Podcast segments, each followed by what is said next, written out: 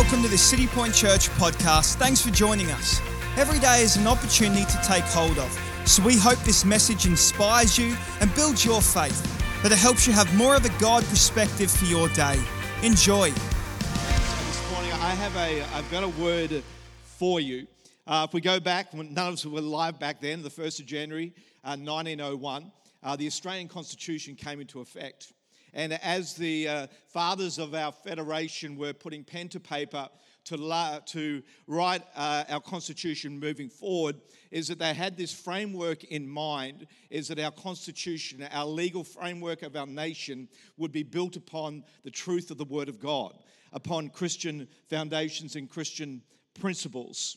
Uh, one of the writers, Sir John Downer, had this to say as he put pen to paper. He said, The Commonwealth of Australia will be, from its first stage, a Christian Commonwealth. Uh, Sir Henry Parkes, the, known as the father of the Federation, had these words to say.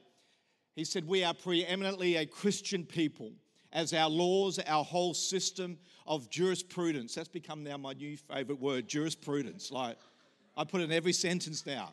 Uh, our constitution are based upon and interwoven with our Christian belief. Is that there was a truth that our fathers who penned the Constitution wanted to hold on to, and that every law in our land would be based upon the truth that is found within the Word of God over the last 60 years in our nation is that we do a census every couple of you know that form or now the online where there's hundreds of questions gather data for the government um, moving forward.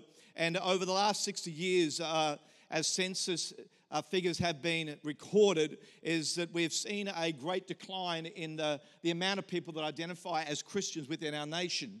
Is the last census in 2021 was the very first time since census had been done where the majority of Australians no longer identified as Christians.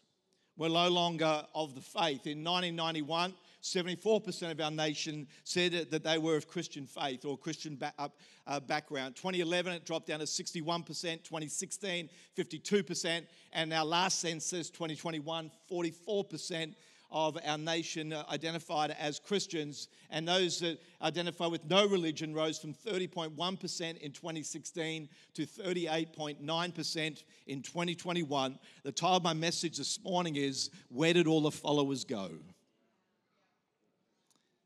Where did all the followers go, if we look back over the past 122 years of our nation, is that we have seen a decline of, within our nation of those that would hold on to the truth of the Word of God. We've seen this slippery slope really even over the last 10 years where we see the redefining of traditional morals and values that we once upheld when it comes to what is marriage. We now have reproductive justice laws where uh, state governments have introduced abortion laws across our nation. There's now a fight around the sanctity of life, the truth, the Word of God when it comes to euthanasia and bills like that. What has happened? Over the past 122 years since our founding fathers of our federation put pen to paper. And so this morning, I want to address this thought. I want to address this question of where did all the followers go? And we're going to dive into a passage of scripture found in John chapter 6. Uh, we're going to read a few verses this morning, but I encourage you this week in your Bible reading, in your private time, would you go back and read John chapter 6? It's an amazing chapter within the Word of God. Uh, but we're going to read this morning from verse 60. It says this On hearing it, many of his, of his disciples said, This is a hard teaching. Who can accept it? Aware that his disciples were grumbling about this, Jesus said to them, Does this offend you? Then what if you see the Son of Man ascend to where he was before? The Spirit gives life, uh huh, and the flesh it counts for nothing. The words I have spoken to you, they are full of spirit and they are full of life. Yet there are some of you who do not believe. For Jesus had known from the beginning which of them did not believe and who would betray him. He went on to say, This is why I told you that no one can come to me unless the Father has enabled them. From this time, many of his disciples turned back and no longer followed him. You do not want to leave too, do you? Jesus asked the twelve. And Simon Peter answered him, Lord, to whom shall we go? You have the words of eternal life. We have come to believe and to know that you are the Holy One of God. What a disturbing passage of Scripture. From this day forward, many of his disciples left him. I, I wonder how Jesus felt in that moment. The background to this passage of Scripture here is that uh, John chapter 6 starts out with a great multitude that's following Jesus. They follow him into a deserted place, into a wilderness area, and Jesus heals the sick. He preaches to them, he brings deliverance over their lives. At the end of the day, Jesus says to his disciples, Let's feed them. The disciples are like, There's no, we can't feed them, that's impossible. Yet they, there was a little boy there with a, a lunch, a few loaves and some fish, and Jesus takes them in his hands and he blesses them he, he gives thanks to God, he multiplies them. And at the end uh, of that moment is that every one of those bellies is filled. Is that there was, the Word of God says there was 5,000 men plus women and children. Some commentators would say there was like 12,000 on the hillside that day. And every one of them went home completely full and there were basketfuls left over. Wow, what a miracle. The passage continues on, says at the end of that, as the crowd then dissipated, uh, there the disciples uh, jumped in a boat and they crossed the body of water and went to the city of Capernaum. As Jesus didn't jump in the boat with them, he decided, well, I'm going to meet you there, but I'm going to walk across this vast body of water. Uh, this, the crowd, they go to sleep that night. They get up the next morning asking this question Where has Jesus gone? They now hear that he's gone to Capernaum. And so they, John implies like that all 12,000 of them jump into boats and go to Capernaum to see Jesus again. And so as Jesus now looks out and sees these vast people that are coming off boats, he sort of recognized, well, uh, John, I saw your face yesterday. Good to see you again. Good to have you back. Like, came across all this way. Henry, Henry, I saw you yesterday. Colleen, great to see you. And as he recognizes his faces, he begins to preach again and to teach again and to heal the sick again. And uh, on this occasion, as he begins to teach the Word of God, he says some things that the humanity just can't understand. He says some words like this He says, I am the bread of life. And that uh, human beings, if you want a relationship with me, you have to eat of my flesh and drink of my blood. And now we, we, don't take that literally, but I do take it literally. We are designed to consume everything about the nature and the character and the word of God. And as humanity heard this, like 12,000 in unison say to Jesus, No thanks. That's a hard word. We can't accept that word. You imagine 12,000 followers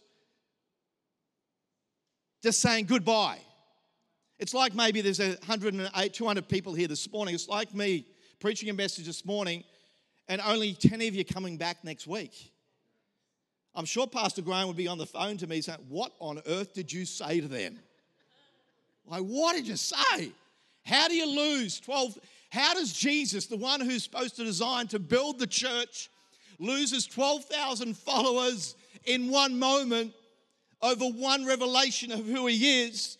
And one instruction to humanity to say, You must eat of my flesh and drink of my blood, and 12,000 say, No thanks. My question to each of us this morning have you ever been at that place where you've simply just wanted to say to Jesus, No thanks?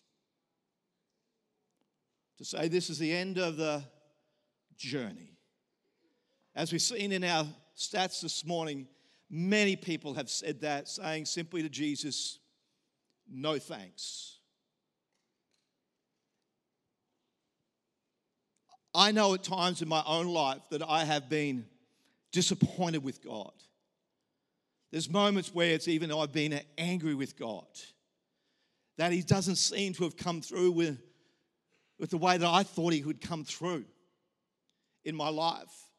And maybe some of you here this morning in that same place, or you know family members, you know friends that have simply said no thanks because God didn't come through in the way that you thought He would come through. And maybe you're here this morning, you're almost on that edge, you're holding on to a thread thinking, oh, is this worth it? Is this journey actually worth it? And this morning, I want to let you know it is so, so worth it. It is so worth it. And I know I'm preaching to the converted this morning because you're in the house of God.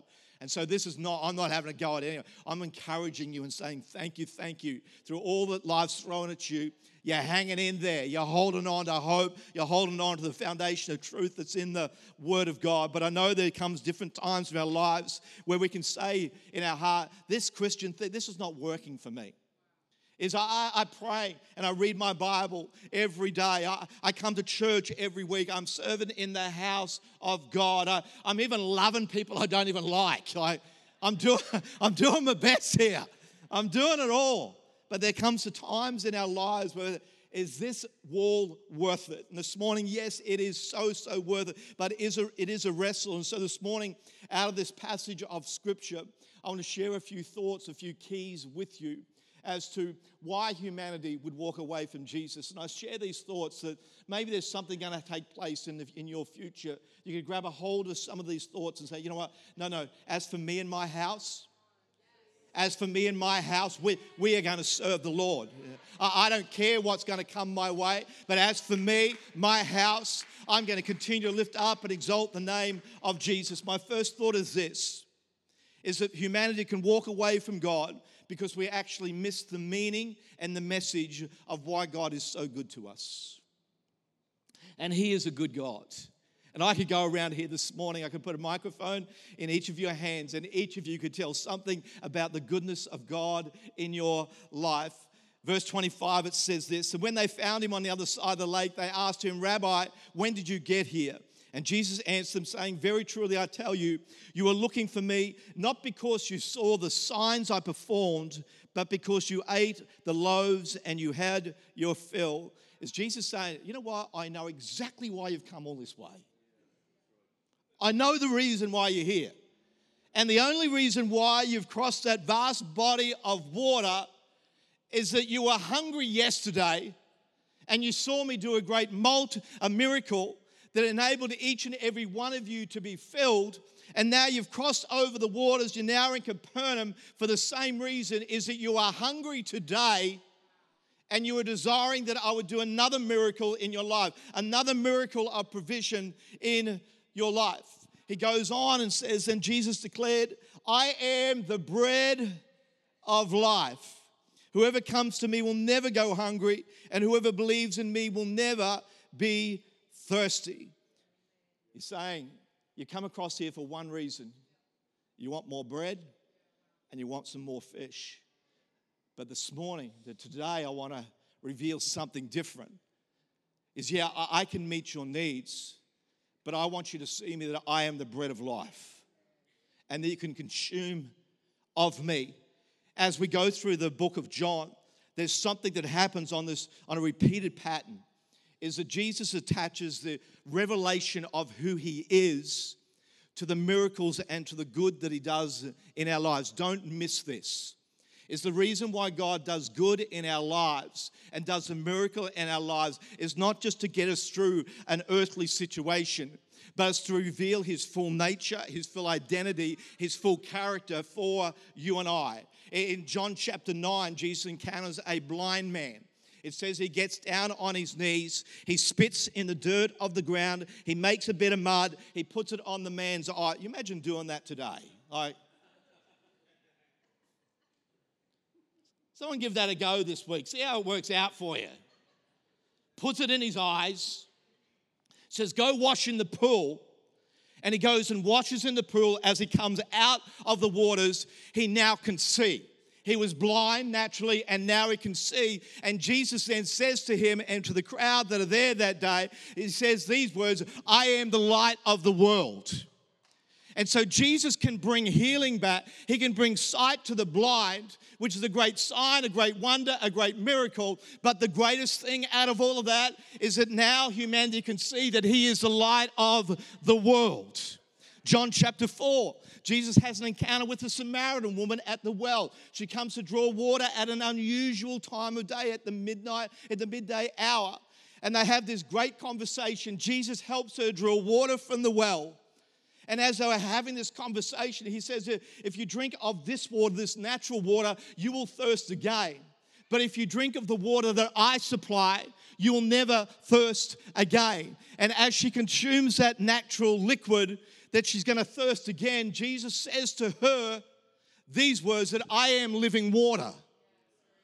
Is that Jesus does good in our lives, yes, to get us through a situation, but the reason why he does good is that now he reveals his identity to us that he's living water.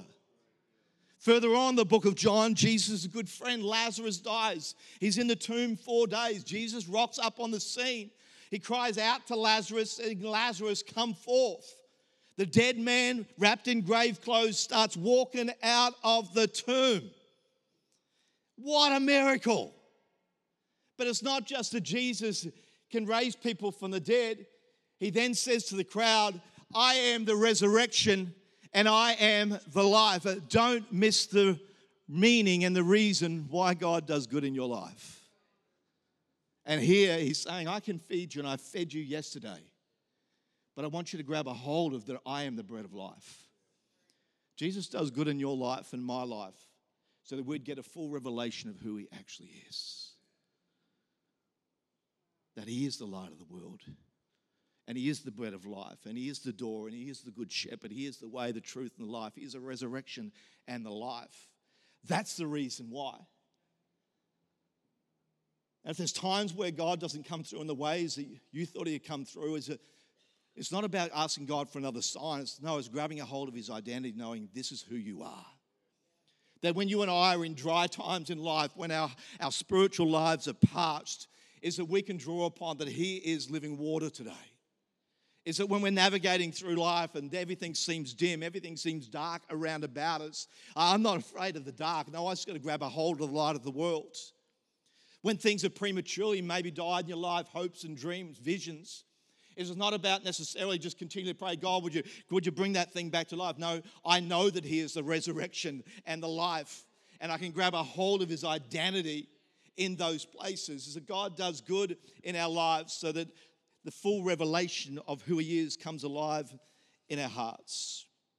Jesus simply saying to the crowd, You know what? You don't need another sign, you just need a better memory. And as believers, as followers, as sons and daughters of God, uh, it's not just looking for another sign, it's just having a better memory. if you look back to your yesterday, you'll see the faithfulness, the track record of God over every area of your heart, every area of your life. I just got to think back to yesterday. I found his track record is perfect because he's perfect in all his ways. I've seen over the past 44 years, his history's too good. It's, it's just too good. The way he's journeyed with me through the most challenging storms of life, the, the way that He's answered all of my prayers in all the right ways, His right ways, not necessarily my right ways. But His track record is too good. His history in your life is too good. See, if you're having trouble believing God on Wednesday, you just got to think back to last Tuesday when He was so good to you. And in six months' time, when you're going through a tough time, you just got to look back six months ago and see where God was so, so good to you.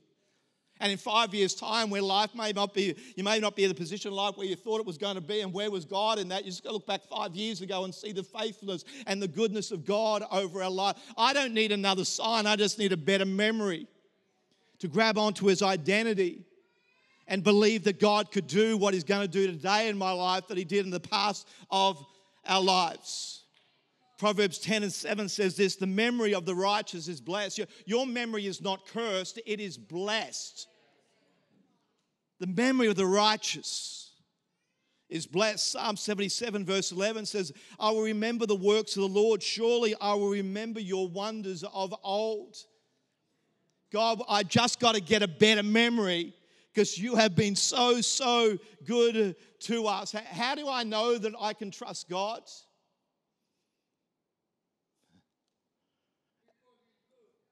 This is good.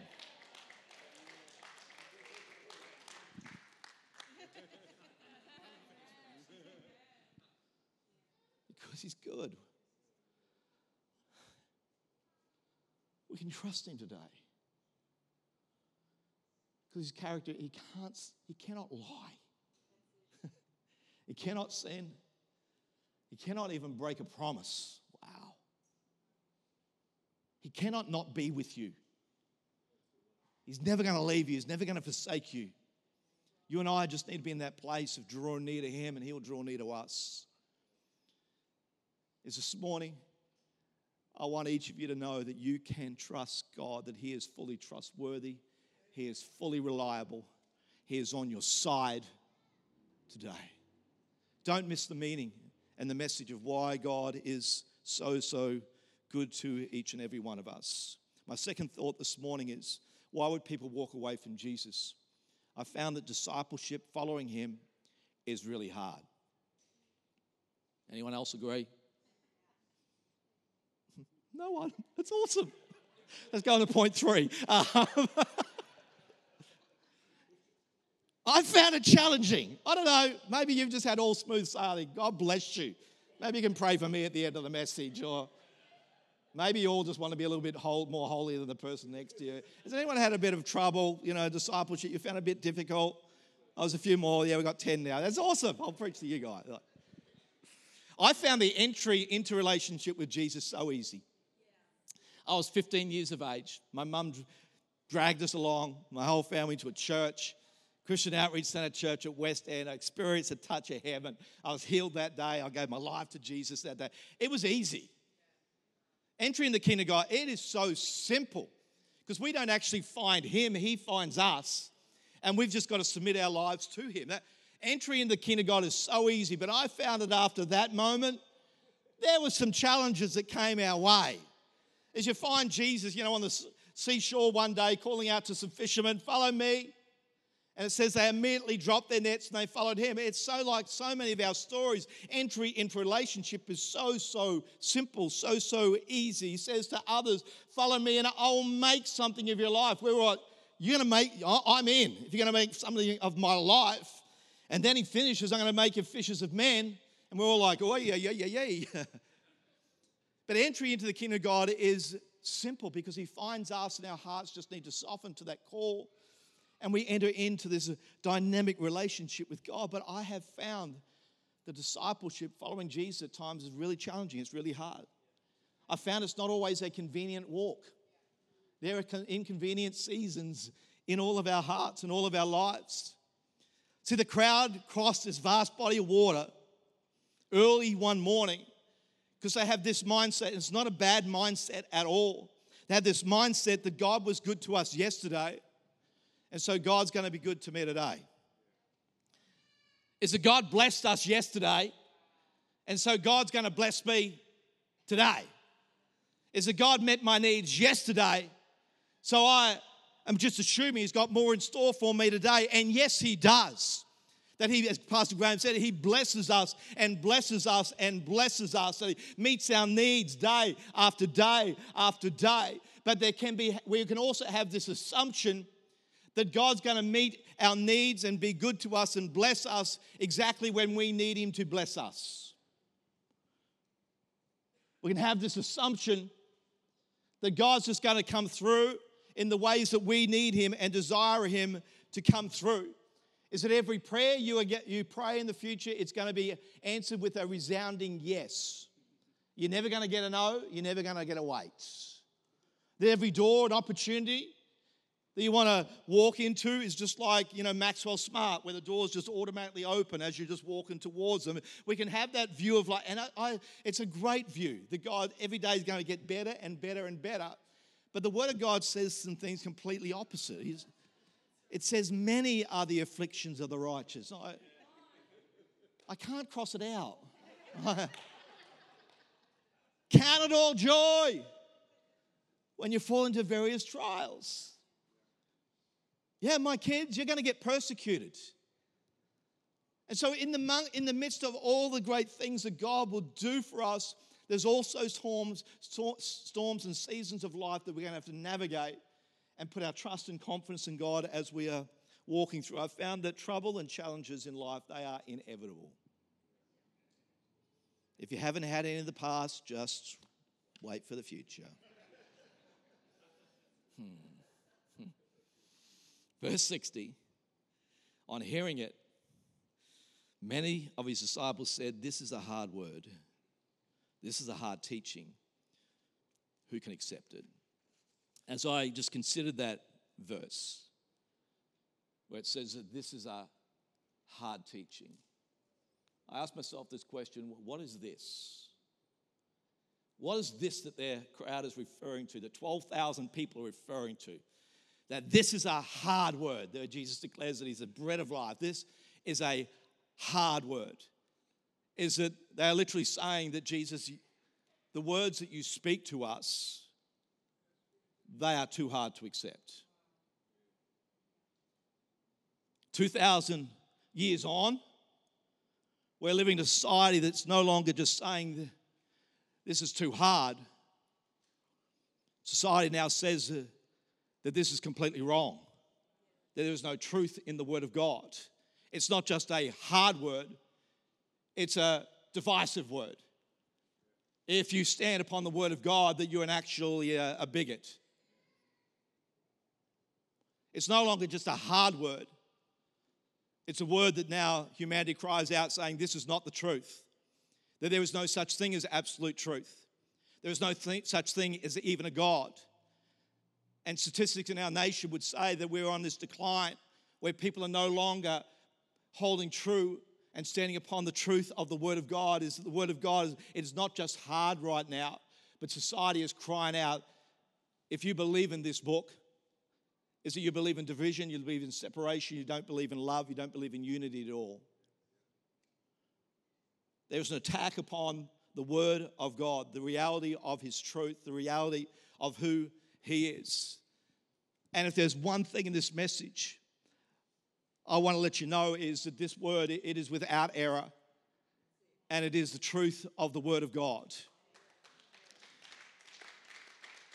Is that we are living in a world today where we see the redefining, as I said, the opening of traditional morals and values, biblical truths.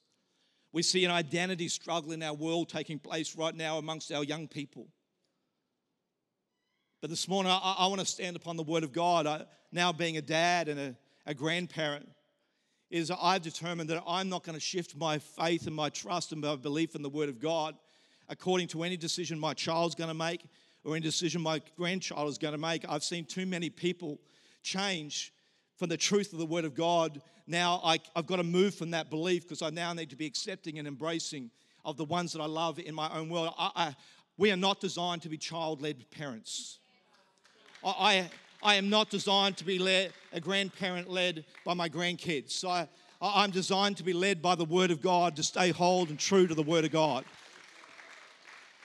And let me just clarify this. If you come across a young person that's struggling in their, with their identity and with their gender, uh, with their gender, is that this is not a war between flesh and blood. We're, we're not warring on a human level here. We're not designed to be holding pickets on a picket line. No, no, no. We're, we're designed to be a place of love. Is that if you find a 15 year old lad or a girl that's struggling in that area, there is nothing but love flowing right there but there is something happening behind her back that I'm now saying, young man, I love you completely, but I'm fighting on your behalf because there's a wrestle that's taking place in another dimension, on another playing field. And that's where you and I, as believers, that's where we're designed to fight, not flesh and blood, not, not against a flag, not against anything like that. We're fly, fighting in a whole different playing field. For the weapons of our warfare, that they are not carnal, but they are mighty in the pulling down of strongholds. I'm not fighting here. I'm fighting the enemies and principalities and powers that have come to attack the minds of our young people today. Let love flow, but let's war in the right realm, in the right places. That every day of our lives we should be warring in that zone not warring on the keyboard, not warring on Instagram posts, warring in another realm. I'm not saying we shouldn't be involved in those things, but man, if you're just involved there and you're not fighting where the fight really should be, we need to change some things in our lives because there is an attack that's taken place. This is a hard word. Society would say, and we're finding ourselves in exactly the same spot. This is a hard word. And as a believer, yeah, it's hard. I'm glad it's hard. I'm glad it is. I'm glad in Hebrews 4 and verse 12 it says this For the word of God is living and it is powerful. It's sharper than any two edged sword. Come on, just, oh, don't even go there, my ears. That this, this thing, it, it cuts us going in. It's cut all of us going in. And as it comes out, it cuts as well. But it doesn't cut to bring pain, it cuts to bring freedom and deliverance. In John 1, it says that Jesus came full of grace and he came full of truth. We've got to be full of grace and we've got to be full of truth. I can't just be full of truth. Hmm. I can't be full of truth. I've got to be full of grace and full of truth. And I can't be full of grace because then there won't be any truth. I've got to have grace and I've got to have the truth. And God, would you help us navigate that? Would you help us navigate that? Would you guide our feet? Would you guide our lips, our thoughts that would be full of grace, that would be full of truth? Piercing even to the vision of soul and spirit of the joints and it's a separator, it's a divider and a discerner of the thoughts and intents of the heart. Jeremiah 23 29. Is not my word like a fire, says that God knows it's a consuming fire. He, he knows it. And like a hammer that breaks the rock into pieces, I'm so glad it's been a rock in my life that's just hitting over and over again those unsubmitted, unrepented areas of my life. It, it, breaks those hard areas into little pieces that we can come up with a, a plan, a strategy for God to work with God to break them down even further. But I'm glad it's a hard word. You and I wouldn't be the people we are today without it being a hard word, without it being a fire, without it being living, and without it being powerful. This morning, I, we have to accept it all. If I only want to accept parts of it, then none of it can be truth. And yeah, there may be questions you may have, and I pray you just keep going to God on it. Just keep going to God on it. Keep allowing the Holy Spirit to lead you into place of truth. I'm running out of time. Here we go. The challenge here, as 12,000 people are hearing these words, as I look at the challenge now, they find themselves in this place where they're saying, you know, we're walking away. This is too hard. As we look at their hearts and their lives, the challenge they were experiencing wasn't external. They didn't have the problem with the Roman government of the day right now. They didn't have a problem with rising interest rates and inflation and waiting lines at hospitals. It wasn't external to the government. There wasn't even a problem with the religious rulers. The problem wasn't even that they were, they were hungry, their stomachs were empty. The, the problems weren't external. Is that now the problem was so internal? The problem wasn't with anyone or with them, the problem was now with Jesus. They had no other problems elsewhere, but the problem became with Jesus. And as believers, there will come times in all of our lives where the problem will not be with anyone else, but the problem will have a problem with Jesus. I didn't heal my wife four years ago as she was going through a cancer journey. As we're doing the work of the Lord in another nation and we lose everything financially, got, my problem's no longer with anyone else. My problem's now here with my best friend. Hmm. That he didn't say he was going to, he didn't do what he said in his word he was going to do for me. My problem's now there. I've heard it said this it's much easier for you and I to fight with the devil than to fight with God. Because at least when we're fighting with the devil, God's on our side. But who do we go to when our greatest wrestle right now is with Him? And that would cause people to walk away from Jesus. I've had family members, I have had friends who have said, no thanks because you didn't come through in the way I thought you would come through. This morning, I, I choose to believe that He's perfect in all His ways. I choose to believe that He answers every one of my prayers exactly the way He desires and needs it to be done. And for us, as sons and daughters, we just simply got to say, You're in control, Father. I found that discipleship is really, really hard.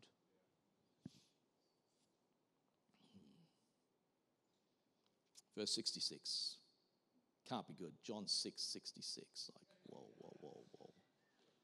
It's not going to be a great verse, is it? Like, John 6, 6, 6, 6.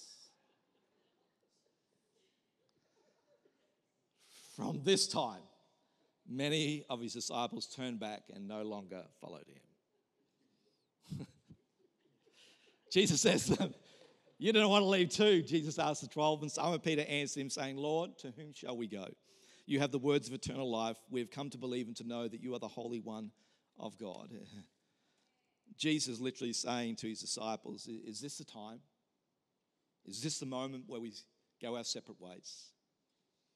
Is this a time where you simply say, No thanks, and we go our ways? Peter responds so beautifully. Where else are we going to go? I have nowhere else to turn because you are the one that hold the words of eternal life. The, this morning, I pray that you and I would draw a line in the sand today and a year down the track and 10 years down the track where we go, it doesn't matter what life throws at me, and it doesn't matter what's taking place in the world around about me. It doesn't matter the decisions my kids or grandkids are making for the future. Where else am I going to go? I may not understand everything, but where else am I going to go? Who else holds the words of eternal life? Who, who else will journey with me through every fire and every storm that we are designed to navigate through life? Who else is going to be there? Who's going to be my great provider? Who's going to show me the goodness day after day after day for you and I to draw a line in the sand and say, I'm not going anywhere else? Is that Peter is acknowledging here is that walking with God is not easy, but living without Him, it's impossible. It may be hard, it may be challenging, but as for me, my house, we're going to be serving the Lord. My final thought today is why would people walk away from Jesus? And as a society, is this is our challenge in the days in which we live is we become consumed or too consumed with feeding our flesh. That the lure, the attraction of the world, the sparkle of our world gets our attention.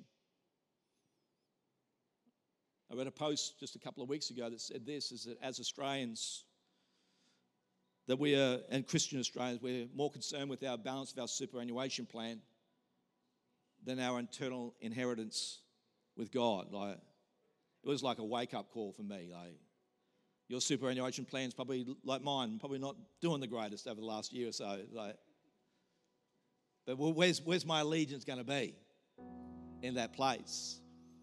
is that the attraction of the world gets our attention. We start feeding, consuming desires of our flesh. And there is a war that goes on in our hearts and our lives on a daily battle.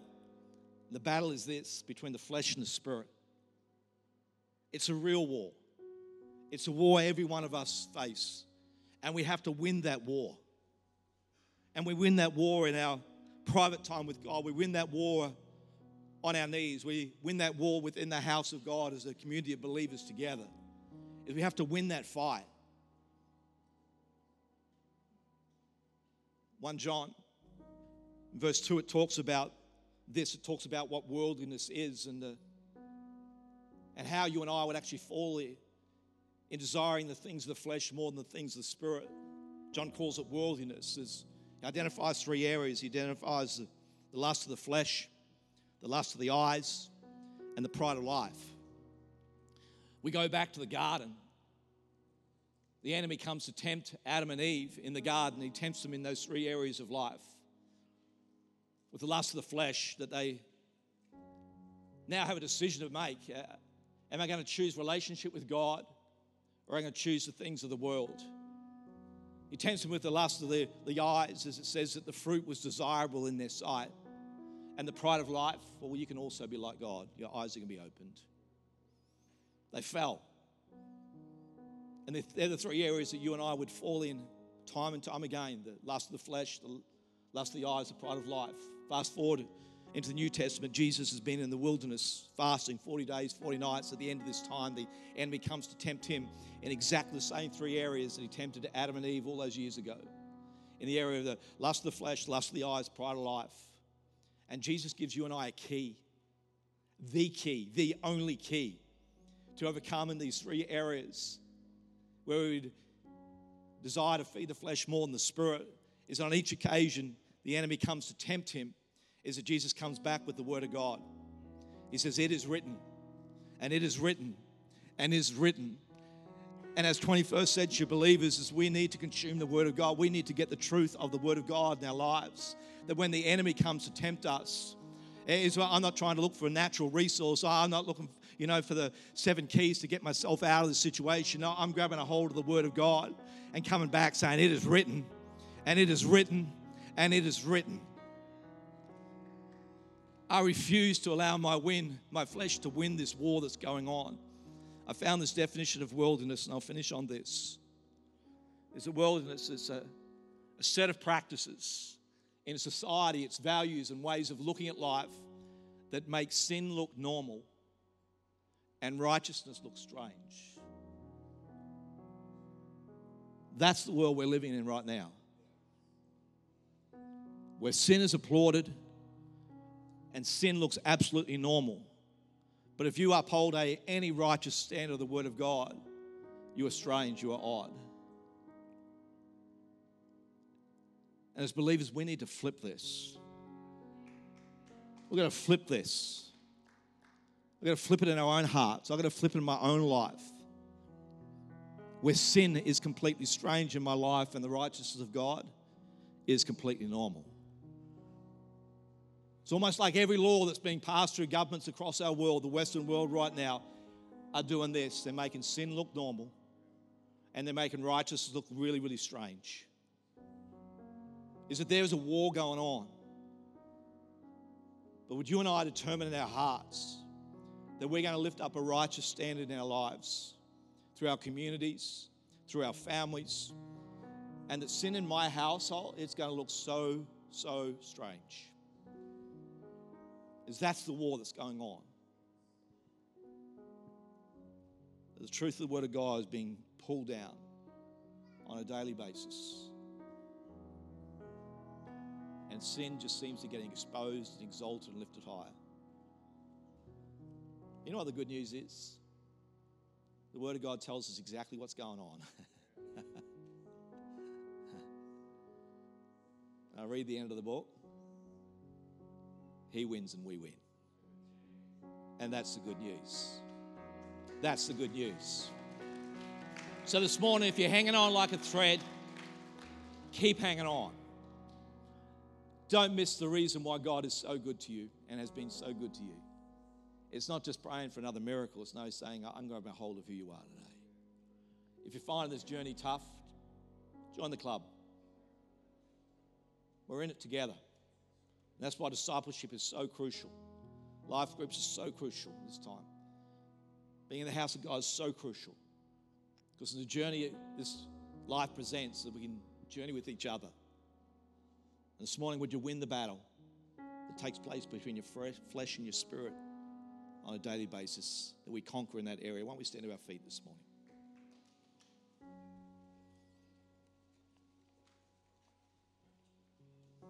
I just love us to lift our hands in this place. Heavenly Father, I thank you for this house. I thank you for families. I thank you for individuals that have decided in their lives that they're going to follow you.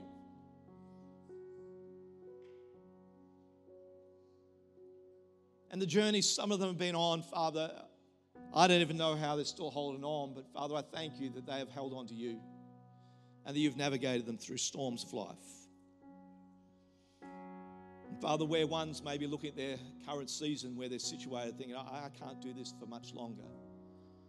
But Heavenly Father, I just pray that your great arms of love would come and wrap around about them. That, that your peace that surpasses all understanding would be their portion right now, Father. Where there may be fear and where there may be anxiety in their lives and their hearts, where there may be uncertainty. That right now, Father, I thank you, you're a God of freedom, you're a God of deliverance. You're a God who says, if you set us free, that we're set free indeed. And I pray this morning, Father, there's freedom in mindsets. Fear has been broken. Obstacles of giants are coming down today. Fortified walls in hearts and in minds are coming down through the power of God this morning.